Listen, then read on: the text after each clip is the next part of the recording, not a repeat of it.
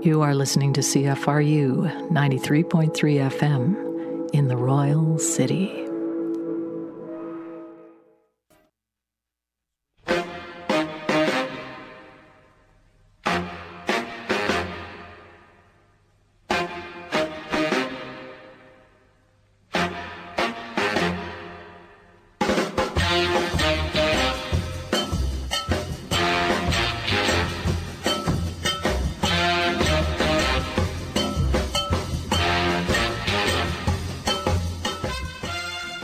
Welcome to Open Sources Guelph. My name is Scotty Hertz. Open Sources is a weekly news, politics, and current events show here on CFRU 93.3 FM, campus and community radio at the University of Guelph.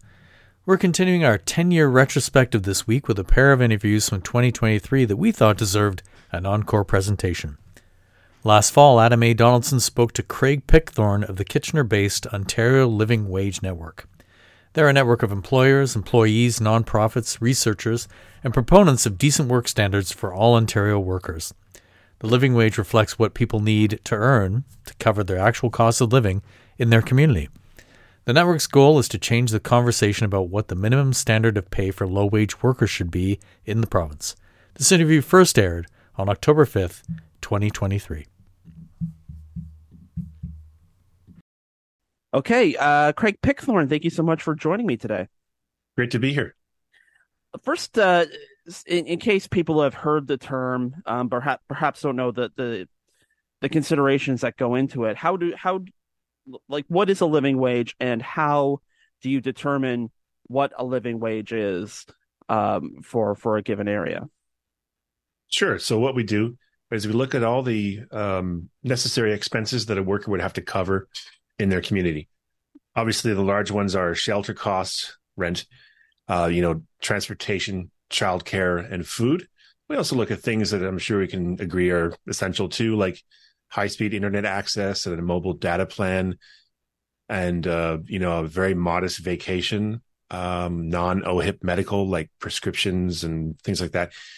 Then we also uh, take a look at any applicable taxes, transfers, and benefits from all levels of government. And so what you get at the end is an hourly wage that a worker must earn in order to make ends meet where they live. Mm-hmm. And for Guelph, uh, it's $19.95. And we calculated and released that last November. Right. And, and this is something I was thinking about today. You guys refresh those numbers every two years, or is it a yearly thing now? Every uh, every year. It's every first Monday okay. of November every year. We release ten new living wage rates for the entire province. And then you bunch them together by region, so people know. So there's like Toronto, the GTA, yeah, Guelph, Kitchener area, London area, Windsor, es- Windsor Essex area, Northern Ontario. So those are That's just right. the ones I remember off the top of my head. Um, so there's a new new um, living wage uh, coming up at the end of this month, beginning of next month. Uh, I don't know if you want to give away any spoilers, but you know, uh, up or down.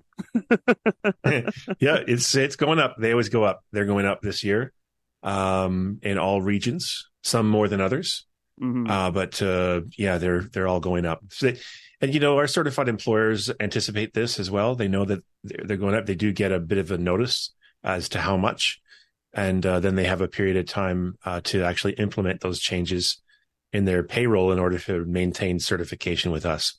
But they almost right. always do. We've lost very few employees over the over the years to, you know, hey, this increase is just too much. I can't handle it. Uh, that's pretty rare.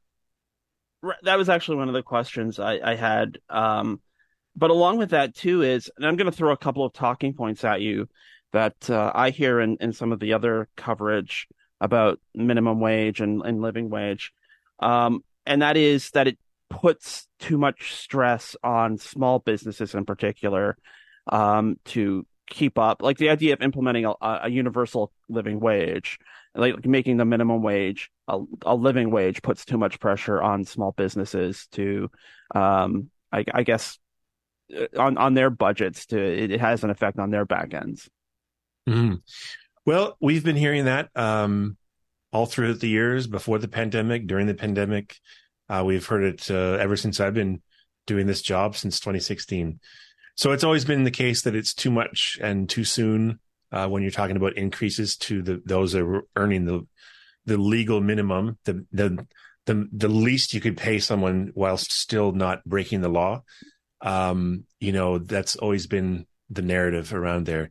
To that, I would say, well, we have in the province now almost 900 uh, workplaces that are certified living wage, which means that they pay all their workers at least a current minimum or current living wage for their region. Mm-hmm. they're doing just fine. And some of them have come to us over the course of the pandemic. And some of them come to us from sectors that, you know, typically rely on minimum wage work, like, um, you know, the service industry, uh, restaurants, uh, cleaners, security guards. These are, you know, you, you typically see a lot of minimum wage work in these sectors and they're doing just fine. In fact, one cleaner company that's certified with us, they are expanding all throughout the province now. So really, this is uh, there's another way. There are employers that are listed on our website at OntarioLivingWage.ca uh, are showing that there's a, a different way to go about business that doesn't just look at workers as a cost to be controlled. Rather, they're a part of the business's success. And the, the reverse is also true to an extent as well. That it it people we, we kind of focus on those upfront costs that you, instead of you were paying just to pull numbers out of my head you were paying a, uh, somebody $16 an hour now you're paying them $17 an hour but there are cost benefits on the back end because if you're paying somebody a living wage um, they're more more likely to stick around because they are making a good decent wage um, as opposed to you know someone who feels like they can move around and look for a better deal um, you know, because, you know, having to hire people, train people, lose people, and then hire someone else and then train them, that costs money as well. Sure. Yeah. It, look upon it as an accountant would. Yeah. And then go, well, what's the real cost of this increase? Uh, when you factor in the reduced uh, recruitment costs, which is a challenge now, uh, the, mm. the, the, in the decrease in turnover, which also costs in productivity and training time. There's costs associated with paying someone minimum wage, and our employers report to us that they, um, you know, experience some of these benefits um, by paying the living wage for sure. Mm-hmm. The other talking point I want to address, and I, I did hear it on the weekend when um, Ontario and a couple other provinces uh, had uh, minimum wage increases over the weekend. Um, the effect on inflation that we're paying people more so there's more money out there more money uh you know the more spending there is the higher the inflation goes. Uh how about you know putting our high inflation rates on the the heads of workers?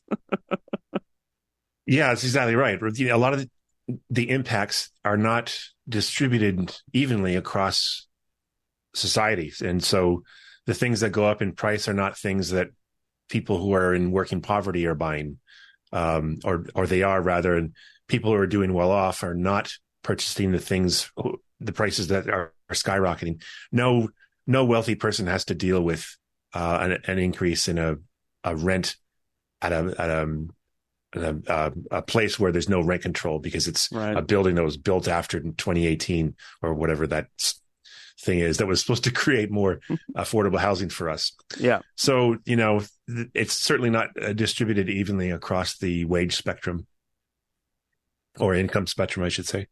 Right. Um, and I would say like these talking points are still out there, but I, I will say, and perhaps you can confirm this just, for, you know, from my own anecdotal observations, it seems to be happening less and less. I remember the, the big, um, minimum wage hikes. I think it was in 2014, 2015. And those were accompanied by a lot of stories about, oh my God, you know, stores are going to be boarded up. People are going to be let go because places can't. That obviously never materialized. There wasn't like a recession because we were increasing the minimum wage by a couple of dollars. Does it feel like to you that, you know, that that's a message that's getting out? You're having to swat like less and less of these sort of, you know, economic concerns that you know we kind of get hammered over the head with when people get paid more? Yeah, I, th- I think so. It's hard. Sometimes it's hard to to tell exactly, but um, yeah, like when mm, maybe not because I remember having discussions over living wage week, which is when we release new living wage rates, and when the uh, the minimum wage now goes up every year on October first, and so we usually get a call um, you know, just call or two to talk about the difference between the minimum wage and living wage. And yeah, you know what? We do have to remind people that, uh, hey, it's been studied as well, and it, you know they they looked at the increase to fifteen dollars in uh, 2018, and they studied well what happened to employment numbers. They actually went up by 2.8 percent the next year. Mm. There was no suppression of of of jobs, number of jobs available. Uh, there was there was you know the the number of people working went up. Mm-hmm. And what so, about from the? Oh, sorry. Go ahead. No, that's that's it. Okay, because I was going to ask about from the other side of this, which is the government side, because it does feel like, I mean, we're not at a living wage yet in terms of you know measuring the minimum wage, but the fact that we now have like the yearly increases, it has been going up, you know, the last several years, not necessarily on a yearly basis, but it has been going up. Perhaps it's not as fast as we would like, but there does seem to be a general acknowledgement on the government side that there's a gap here that needs to be closed. Yeah, yeah. I mean, the the intent of the bill was to really it goes back to um, Bill 148 from the Wynne government, and they said go from 1140 to 15 immediately. So close that distance. That was the largest minimum wage increase uh, in history, and so close that gap immediately, and then start tacking on the increases um, every year tied to inflation in some way. But of course, that didn't happen on the time frame that they wanted, and it was repealed by uh, the current government. Right. But they did eventually go to 15 begrudgingly in uh, was that 2021, mm-hmm. and so you're just playing this game of catch up now, so that you have this condition where it's hard to imagine that in the current scheme of things that you'd close in the distance of the gap say in Guelph is four dollars and thirty five cents, right. even after the increase from um, you know, just uh, this Sunday past to sixteen dollars and fifty five cents. That's still you're still short by one hundred fifty two dollars a week in being able to pay your bills and make ends meet. So I think there's you know there's work to be done um, on advocating government, but that's not really our role. We work right. with employers and we certify them and we calculate living wage rates. But you know, there's other tools that the government has at their disposal um, you know, what if they what if they got in stronger rent control? The single biggest, right. as you can imagine, thing in our living wage calculation is is shelter costs. And you know, there's a lot of folks that live in a, a rental unit that has been occupied uh, after 2017 or whatever that threshold is, and that means that it they can just raise the rent by any amount year over year. And you know, mm-hmm. so that's we're seeing, especially in city centers, we're seeing our our shelter costs um, just skyrocket. And governments have a have the ability to to do something about that. You know, there was a there was a, a few years back the uh, Ontario government introduced uh, child care subsidy, mm. and it really it brought down our child care costs in our calculations. So where it would not it would have gone up by X amount of you know whatever that year, our living wage rates were were more modest in a way because of that childcare subsidy. We right. do an average of three different family types. And for that reason, including a single person with no children. So that for that reason, the childcare doesn't factor in as much as shelter because that's what everybody needs and food. But you know, it's just an example of of things that governments can do to um, tackle working poverty and make things a little bit more affordable. Yeah, and there's a lot of stuff that's outside your brief, and you know, I'm thinking about like ODSP rates and, and Ontario work rates, which are even further below sure. um, the the living wage, you know, benchmark than the minimum wage. You know, that's and that's again, that's not something that's inside your area of of coverage, yeah. but I mean, it absolutely affects people the same. Um, looking at it this way, um, and people may, you know, people can go to the website and look up the map and things. Um, people may be living in London, the London area, where I think it's 1805 presently, and the Windsor, Chatham, Kent, Essex area where it's like 1815, and then you know look at Guelph where it's 1955, and then look to Toronto where it's you know over twenty three dollars. And so the question is, you know, we know about the migration sort sort of from the Greater Toronto area you know westward and eastward as you know people are you know looking for affordability um is that like migration in terms of the living wage? Is that something that you you also see as as you're looking at this year over year? That you know, yeah, the the the living wage in London is eighteen oh five, but it could be nineteen ninety five, like next year or the year after. It's hard to predict because we're what we do is we're looking at a lot of numbers that mm. are from the previous year we have a we show our work. You can you know uh, go to our website. There's a documentation tab there. You can see exactly how we get our numbers.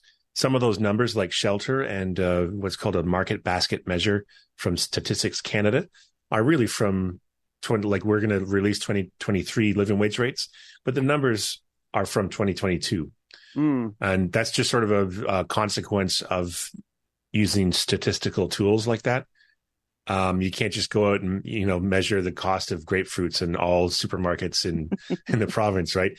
So, you know, I guess to answer that, like, where's it? How do we predict?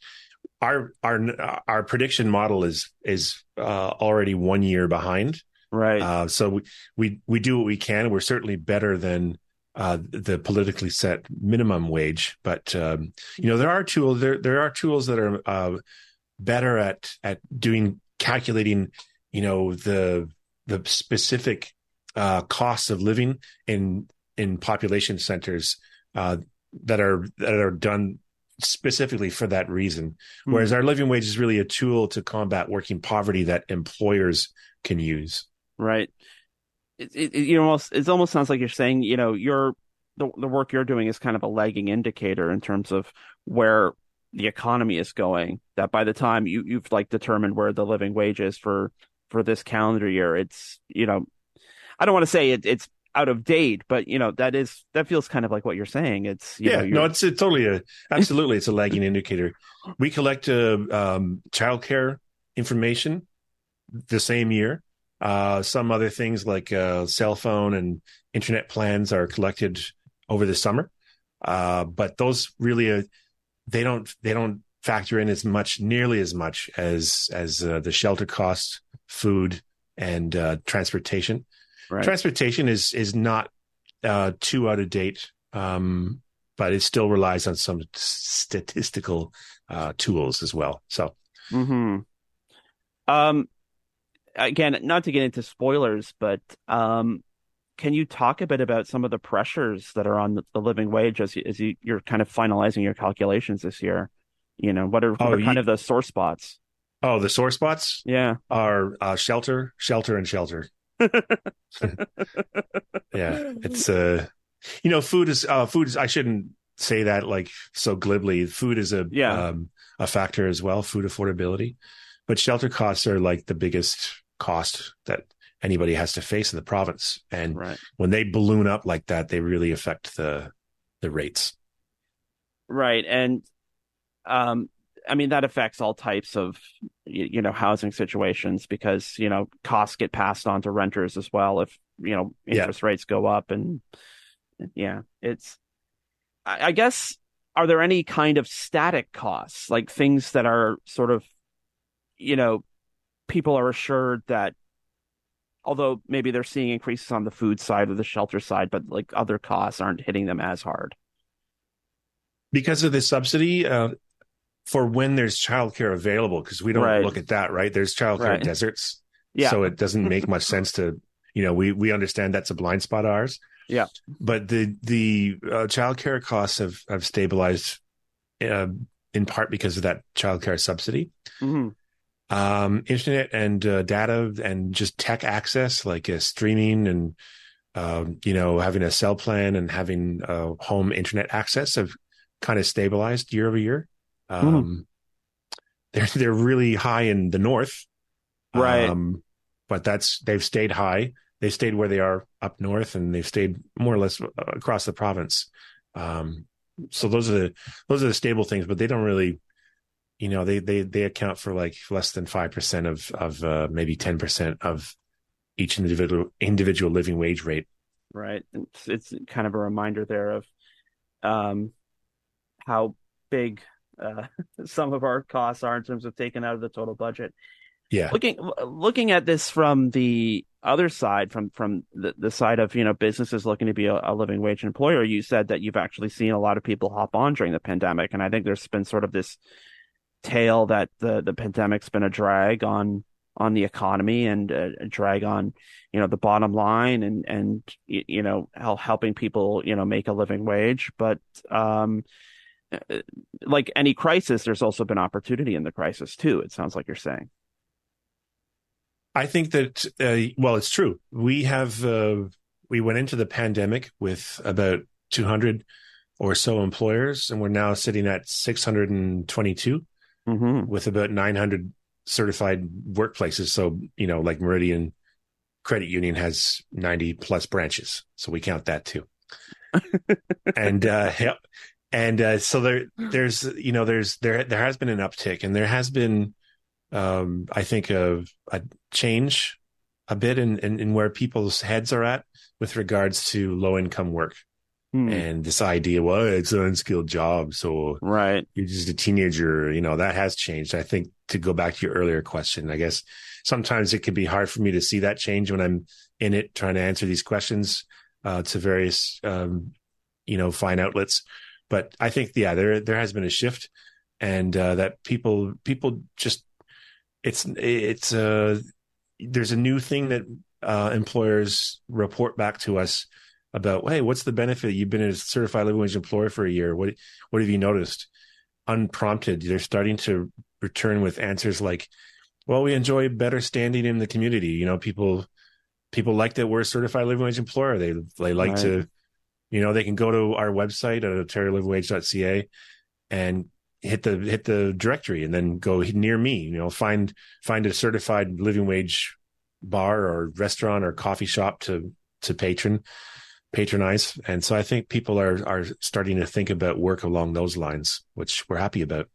Yeah, that's such an important point that I, I've talked a lot about in looking at labor issues that you know there used to be once upon a time where you would leave your high school, you'd walk down the street to the factory, get on the line, be paid a, a, a living wage, what we would now call a living wage, and be part of the middle class in three or four years and buy your own home and start a family and all that. Um, the quote unquote unskilled labor, though, that didn't disappear. It went all went to the service industry where we've sort of classically undervalued labor, things like stocking the shelves, waiting tables, cooking, doing the dishes. Um, and it, it seems like from from what you're describing, there is kind of this reevaluation of of work and the type of work people do that's helping to drive people to commit to your program. Yeah, not nearly fast enough, unfortunately, nearly, but yeah. we're getting there. Well, can you talk a bit about the process of how you know maybe someone's listening and and are curious about how they can, you know, uh, be part of the certified living wage program? How they can be a, a certified employer? You know, how does that work? Yeah, absolutely. So, for example, just uh, over the summer, an employer came to us. Uh, it's what are they? Oh, yeah, the city of uh, Waterloo. The entire city decided to become a certified living wage employer. Uh, they raised the pay of a whole slew of uh, seasonal and part time and contract workers. Um, so, how did that happen?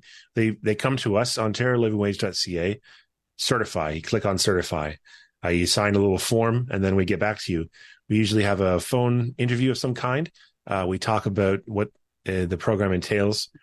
Also on that page, by the way, is an employer handbook. You can read all about the different provisions of our program, what the requirements are, and what you can expect from us. Uh, they, uh, you know, they they tell us they they are interested in certification if they meet the requirements, which is really to. Uh, it's pretty simple. You have to pay all your employees full time, part time, and ultimately contract employees uh, a local updated living wage rate. I say ultimately contracted because sometimes, as with uh, certain large employers, there's you know there's uh, there's contracts in place for third party employees like cleaners or security guards. Right. And so you have to wait for that contract to come up for renegotiation. Right. And then you put a living wage provision in that saying, oh, everyone that works on this premise must be making at least a living wage. But uh, you know, very often the case they're already there. Hmm. Um, mm. Maybe they have to bring some people up, like was the case with the city of uh, Waterloo. And uh, a, a, modest uh, fee is paid based on uh, your size and whether or not you're nonprofit or for profit. And uh, we sign a license agreement, which is a legal agreement between us and the employer that outlines our obligations and uh, rights. Uh, and that's uh, that's that. Then we uh, try to celebrate you as best we can as a certified employer. It's the newest one in our directory. You get issued uh, pieces that you can use to identify yourself as a certified employer in the form of window decals, point of sale decals, uh, mm-hmm. badges that you can place on your website or in print material. And uh, yeah, that's it.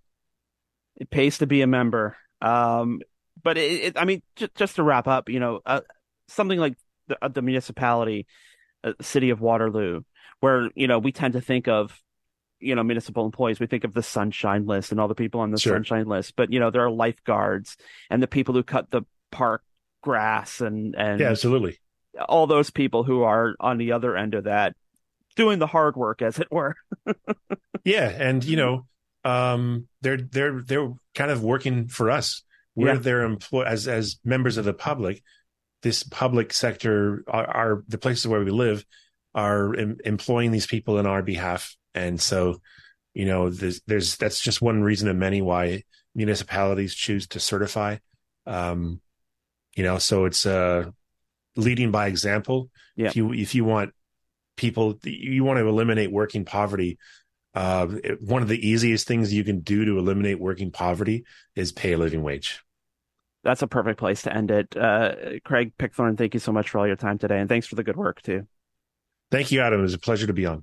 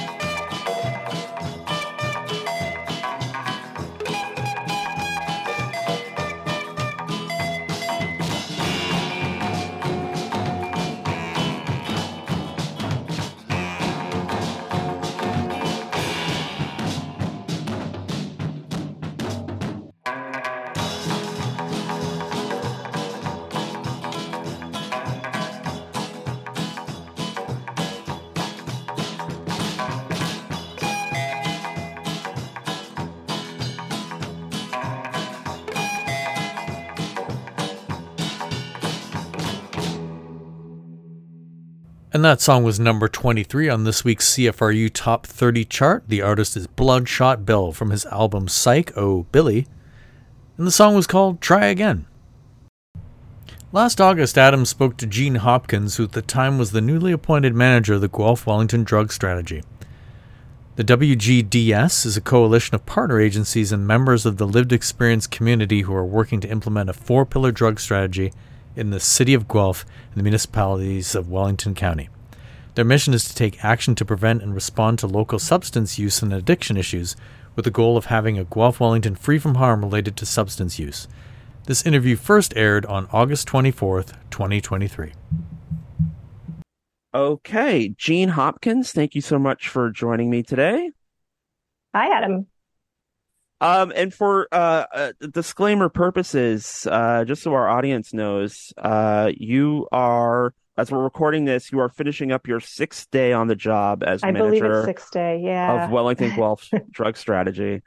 So that's impressive uh, to walk into this role now. Um, let's set the tone sort of very, very broadly. Um, when we're talking about the drug addiction crisis or the, the, the drug poisoning crisis or, or however mm-hmm. way we want to kind of phrase these things, like what are we talking about in terms of like what's happening sort of every day, whether that's at Guelph Community Health Center or other similar services around our region or around Ontario, frankly? Mm-hmm. Yeah, absolutely. And that's that's a really great question and a really complex one. Um, I think that it's really important to consider here that we're navigating a really different landscape with the current drug supply, um, and that's leading to drug poisoning deaths. So, uh, over the past few years, we've seen an increase across Canada with with harms related to substances, uh, but in particular with opioids. Um, and opioids are a class of drug that are typically used for pain management. You've probably been prescribed opioids after, you know, getting a tooth taken out or whatever. Um, but in recent years, we've seen an increase in in deaths uh, or of drug poisonings. So um, that might look like you know substances that are being purchased on the street. They might be um, inconsistent in their their strength and in their purity. Um, so someone might buy something off the street that contains a high strength opioid like fentanyl, for example, without their knowledge, right? So um, this is quite common to see in our drug supply in our community. Um, and there is ev- evidence too that fentanyl contributes to 85% of deaths due to opioid poisoning. So nationally, uh, the Public Health Agency of Canada reports that across Canada, at least 21 people die every day from drug poisoning. Um, and, you know, this is a really complex issue. Uh, it's also a really tragic one. Um, and this is an issue that really isn't slowing down. Um, and I think, you know, as a community, we need to uh, respond and we need to, you know, work to develop solutions to address this because, you know, ultimately these aren't statistics. They're not numbers, right? They're, they're people in our communities and, and they're our loved ones.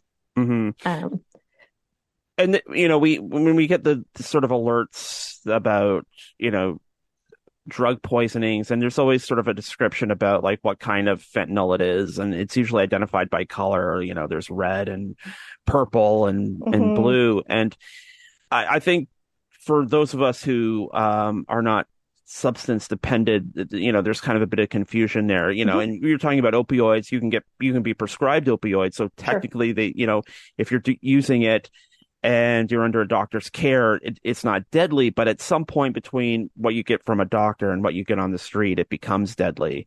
And yeah. I, I think uh, there's still some confusion about how that happens.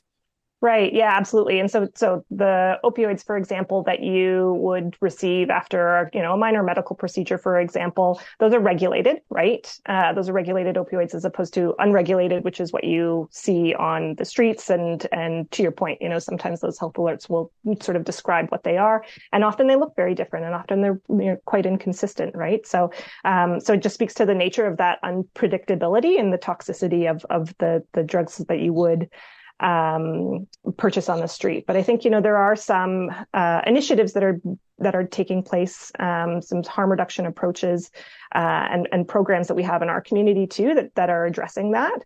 Um, and I can speak a little bit to some of those as well. But but I was mm-hmm. thinking too, it might be helpful um, uh, to to talk a little bit about some of the language that we're currently using too, that sort of yes. addresses that.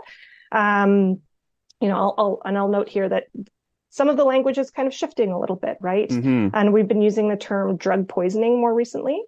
Um, and I think that is really important, right? Because language is uh, language is important, language is meaningful, uh, and because the deaths that we're seeing are largely due to the unsafe and the unpredictable drugs on the illicit market, the unregulated market, uh, and because they are the major drivers of that death of, of these deaths, we want to use that language, right? So you know, in other words, people are using drugs and they don't know what's in them. Uh, and in some cases, that's led to them being poisoned by a substance that they didn't mean to take, right? Mm-hmm. Um, so we're working to sort of, you know, minimize the stigma and shift the language away from overdose, which suggests that someone might have used too much of a substance, right. and instead use the word poisoning, which acknowledges the fact that most of these deaths that we are seeing are because of a toxic and unpredictable drug supply on the street an overdose kind of assigns blame to the user as well. Yeah, exactly. Right. And I think that stigma piece is really important. So, so, so you'll probably see a shift in some of the language moving forward. And that's, that sort of explains what that is. Right. Um, uh, the big piece of that is people will, will recognize, um, we're, we're recording this on Wednesday. So tomorrow on Thursday, it is Drug Poisoning Awareness Day in Mount Forest, and that will be followed right. next Thursday with Drug Poisoning Awareness Day in downtown Guelph. That's right. Yeah. Um, and I can speak a little bit to that if you'd like yes, to. Yes, please. Absolutely. Okay. So, um, so Drug Poisoning Awareness Day is on August 31st. Um, and as I mentioned, you know, we're, we're changing the language there this year. Um, but this is an international event uh, that we've been holding both in Guelph and in the county. So on the, the 24th, as you mentioned, in Mount Forest. Um, and, and we've been holding this event for a number of years now. Uh, and the intention really is to hold space and to honor the people in Guelph and throughout Canada that um, have lost their lives due to drug poisoning. Um, and so the intention really is to, to gather and to remember and to grieve with family and friends and, and our community members. Um, but I think, you know, it's also a really important opportunity for us to draw attention to this issue, um, to, to work to minimize stigma, uh, and to advocate for change as well, right? Because we know that many of these deaths are preventable. Um, and we need to ensure that there's you know policies and programs in place that that are available to to minimize harms. Um, so please join us on the 31st. We're going to start at City Hall at 11:30. Uh, we're going to walk to Royal Bank Plaza from 12 to 1, and uh, that's where we'll gather to acknowledge the the loss of our community members due to accidental drug poisoning. Um, and everyone's invited to attend. Right, everyone is welcome. So so we hope to see you there. Uh, the county part of the the awareness day. I think this is the second year um, that's right. we're doing that in the county too. So is there like a difference i guess in terms of how drug poisoning is affecting people in the county uh, versus people here in the city or is it just sort of like maybe a matter of scale yeah, that's a great, great question. I think, um, you know, often what we see in more um, remote regions is that, you know, services are sort of spread out. They, they're, they're not nearly as accessible uh, in some cases. Um, there's a, um, uh, Sanguen has a van that, uh, that distributes harm reduction supplies across the county, which is, which is an incredible program that many people uh, rely on. Um, so, so, you know, there's, there's certainly, um, lots of considerations in terms of services that are available and services that are offered to to provide support for people. Mm-hmm. Mm-hmm. Th- that's a part of this I kind of want to uh, mine for a minute because um, there are so many different services offered through so many different service agencies. You know, mm-hmm. there's a, there's the CTS downtown, there's the Sanguen Van as you're talking about. Yeah. You know, Wyndham House has programs that that refer people. You know, Stonehenge has peer to peer support. Right. Um, I, I, you know, I'm not going to ask you six days on the job to list them all, but it, just one one of the things I think um, I'm confronted with, and maybe a lot of people are confronted with, is um, the question: Is it working? Is is like this kind of like multifaceted approach working um, better than say just kind of having that sort of like one type of approach? And I don't necessarily mean like taking everyone who's you know, uh, facing an, an, issue with addiction and forcing them into treatment or something sure. like that. But just, you know, there are so, kind of so many doorways. Yep. Um, I, I guess the question is, um, are, are we doing the best we can for people by offering them so much choice in terms of uh, how, how they can address their situation? Yeah, that's a great question. And I, my response would be that a multifaceted, broad approach with multiple different services and multiple different options is absolutely essential, right? I think, um, you know, across the province, we've seen um, a volume, the volume of people who need support increase. Uh, I, th- I, think in some cases we've seen the complexity increase, as I mentioned with the the, the toxic drug supply, um, and people who are struggling need options, and they need a broad range of options. And I think just like you know any other health issue, uh, people have different needs. You know they have different goals, and as a result, we need a really wide range of supports to offer for people who are struggling. Um, you know, and I think in some cases uh, that might include harm reduction, right? Mm-hmm. And and there's mm-hmm. many different types of harm reduction approaches or programs, um, but overall they are all evidence-based treatments that aim to meet people where they're at um, and provide uh, comprehensive and non-judgmental uh, supports and in some cases without necessarily requiring them to stop using substances too right so um, i think again it's really taking a look at substance use treatments as being on a broad continuum um, that addresses individual needs and individual um, uh, circumstances as well, right? And and to mm-hmm. ensure that there's a health oriented response to to issues related to substance use and addiction and evidence base is kind of key, right? Like mm-hmm. you and, and other groups in the community, we're not experimenting with people who use substances trying to see what works. Yes, absolutely. And I think that sometimes that can be a misconception with, with right. some some services as well.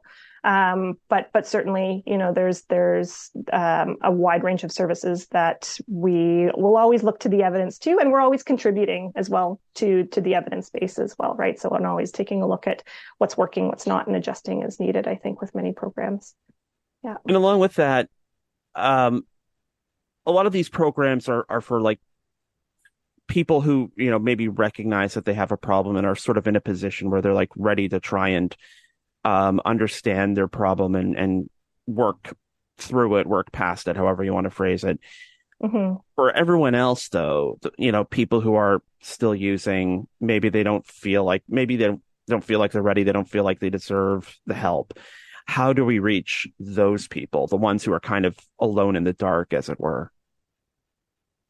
Yeah, that's a that's a great question, and it's hard to answer, you know, because every person's situation and every person's um, circumstances are, are are so different, right? Mm-hmm. But I think that um, I, I think stigma is a really significant component to all of this right and doing what mm. we mm-hmm. can to to minimize stigma and you know we, we know that when stigma exists that creates barriers for people to access care and access services right and so what does that mean for us as a community and what can we be doing and i think that that's a really key component to um, a lot of the work that the drug strategy does as well right um, um, we we, we want to minimize barriers and and and support access for people to to seek support when they are uh, in a place where that it might feel really challenging to do so.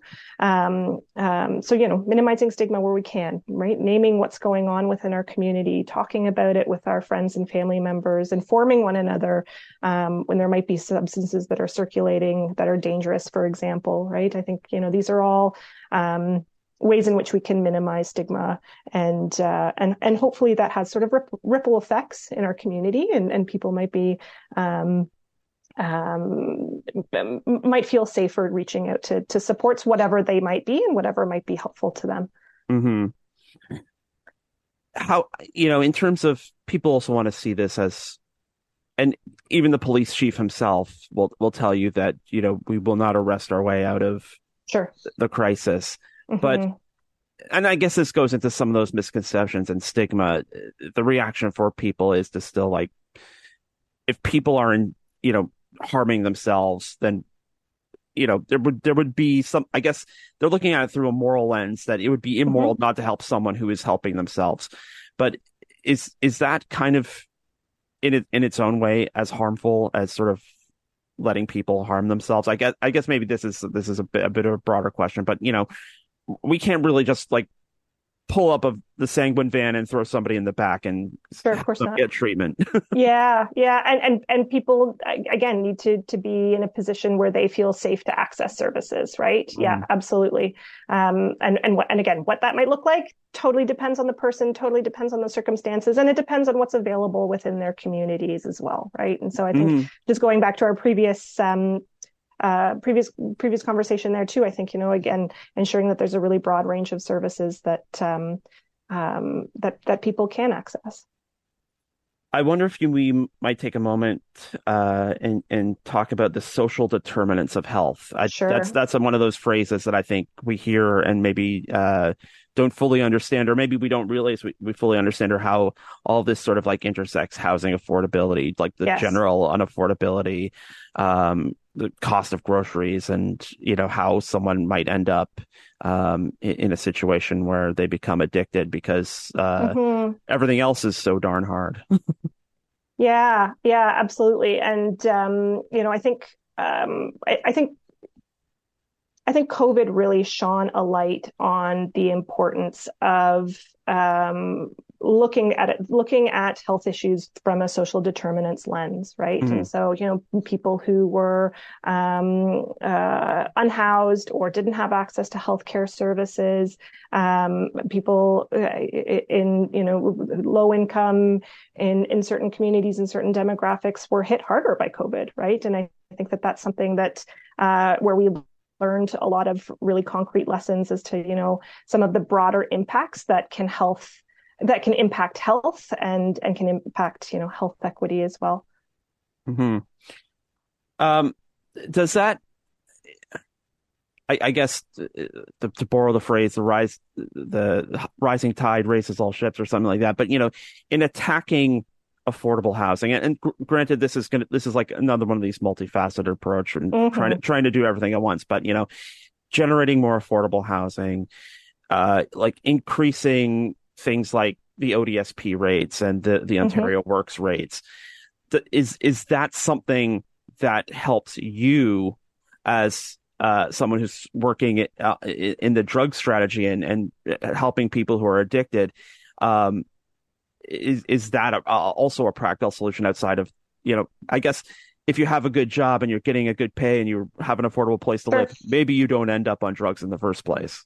Sure. And and yeah, and again, some of those links are really complex, right? It's right. never a straight linear line with people's right. lived experiences and their circumstances and and and so, you know, that's that's that's something that, you know, it, again, really complex and as a result really complex uh, solutions are needed for for these issues. Mm. Um, you know, I, I, it's a it's a really interesting question and a really great one um, that you know maybe after six days on the job, uh, I might not be in the best best place because I'm doing a deep dive and learning about all of the, the complexities and the, and the intersections myself. Right. Um, but I will say, you know, that the the drug stroll takes on a really unique role, right, where we bring forward perspectives um, and support initiatives that fall under four pillars that I that um, that are really crucial, right. So, for mm. example, mm. prevention, uh, treatment and recovery, harm reduction, and community safety. And absolutely, social mm. determinants of health are, are interwoven with all of those pillars, right? Um, and I think the drug strategy is a really um, uh, uh, unique it's really unique in that it takes a coordinated approach to uh, ensure that all community players are working together that they're learning from one another um, you know and i will say that you know, after only six days on the job, what I have observed is that Guelph does collaboration really well, mm. um, um, and that people communicate with one another. Service providers communicate with one another in a really incredible way. Um, and you know, everybody is committed to developing innovative programs and approaches that that meets the meet the needs of all of the members of our community as it relates to substance use. And then, of course, the links to those social determinants, right? So housing, um, you know, income, uh, and so on. So I think, you know, hearing from all community members is essential in tackling these really complicated issues. But I think also as it relates to substance use, most importantly, I think collaboration with people who are most impacted by drug poisoning is so crucial. So people who use drugs, right? People mm-hmm. who, um, uh, people with lived experience, people who have lost loved ones and family members, right? We need to hear those voices and they need to be a part of this conversation as well. So again, not a quick fix, but uh, but collaboration is is necessary to make changes, and and I think Guelph does that quite well. Mm-hmm. Looking ahead a bit to you know this time next year when you've been on the job for 371 days, um, you know, where do you where are you hoping that we will be like in terms of like in, in terms of immediate goals like is there an immediate goal or is this is this more of a marathon that you know um, we're just gonna have to to to play it as it goes that you you know there's really nothing well not nothing yeah. we can't do but you know just in terms of like there's there's it's not going to be like we'll see a major difference in a year or or right. anything like that yeah, yeah. So, you know, the the the overarching goal of the drug strategy is um, to uh, reduce the health and social harms associated with substance use, right? That's big. That's complex. I think, you know, a year from now, it, we want to see um, no more deaths due to drug poisoning, right? We want to see mm. a wide range of um, uh, treatments and support and services and approaches for people who use drugs and for, for um, people in our community um, um, and and again working towards minimizing stigma so that we can talk about this and develop solutions collaboratively and and uh, and as a team. Mm-hmm. Maybe to wrap up, then, um, if somebody's listening, maybe they need help themselves, maybe someone in their life needs help. Um, I mean, obviously, without knowing what exactly that looks like, but it, you know, if someone's stuck and they're mm-hmm. they're trying to figure things out, whether again it's for themselves or for a loved one. Um, how how do they begin? You know, what's the best? What's a good place to begin for for that person? Yeah, that's a, such a great question. Um, and I think you know, again, I, I, go back to the the really fantastic uh, services that we have in our community. I think about you know the work that Stonehenge does uh, Wyndham House, the Guelph Community Health Center. So I would say, you know, reaching out to um, to some of our um, our fantastic uh, commu- community based organizations is a really great first place to start. Um, we also have a website, the Guelph Wellington Drug Strategy, WG uh, drugstrategy.ca, and I, I welcome everyone to take a look and to you know inform yourself and see see what's out there. Um, see what community partners might best meet your needs or the needs of your loved one. Um, and you know that's that there's there's such a wide range of options currently, um, but still so much more work to be done here. Mm-hmm. And I take it if if someone were to reach out to, let's say you or somebody at CHC, and if you don't have a program that can specifically help them, you can refer people to other programs where they might get the absolutely. help they need. Yeah, yeah. absolutely. Yeah, for sure. Yeah. Okay. Yeah. I just wanted to make sure, you know, it, it, there's no bad place to ask for help. Of course. Yeah, yeah. absolutely. And I think that's, that's a really great point for sure. All right. Well, Jean Hopkins, thank you so much for uh, taking some time out of day six. Good luck on day seven. thank you so much. I really appreciate it. And uh, yeah, we hope to see you at um, at the drug poisoning awareness event on the 31st. All right. Well, thank you for your time today. Okay. Take care. Okay, once again, that was Jean Hopkins. Uh, Drug Poisoning Awareness Day is next Thursday, so August 31st. Uh, in the meantime, if you or someone you know uh, are having problems with substances, if you're in crisis and you need support or know someone who does, I'll, I'll give you this phone number one eight four four HERE 247 1 844 437 3247 that will connect you 24 hours a day, seven days a week to uh, someone who can refer to you or who can refer you to one of 11 different agencies across Waterloo region or Wellington County that can help you. So uh, if you do feel like you are in need and or if someone you know is in need, call that number one eight four four H E R E two four seven. That's all for this week. Open Sources is heard here on CFRU 93.3 FM every Thursday at 5 p.m. We're also available online in most podcast formats. For more information on the show, visit opensourcesguelph.com. Thanks once again for joining us. Until next time, I'm Scotty Hertz, and for Adam A. Donaldson, Slanja.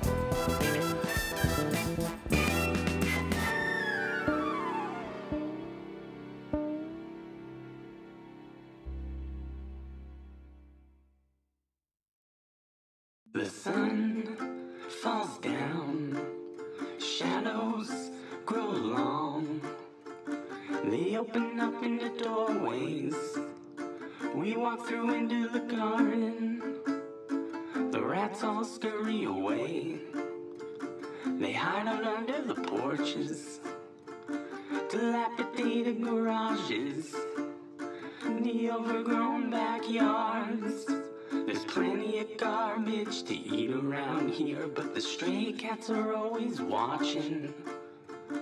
See the ghosts fly between the factories and the cemeteries.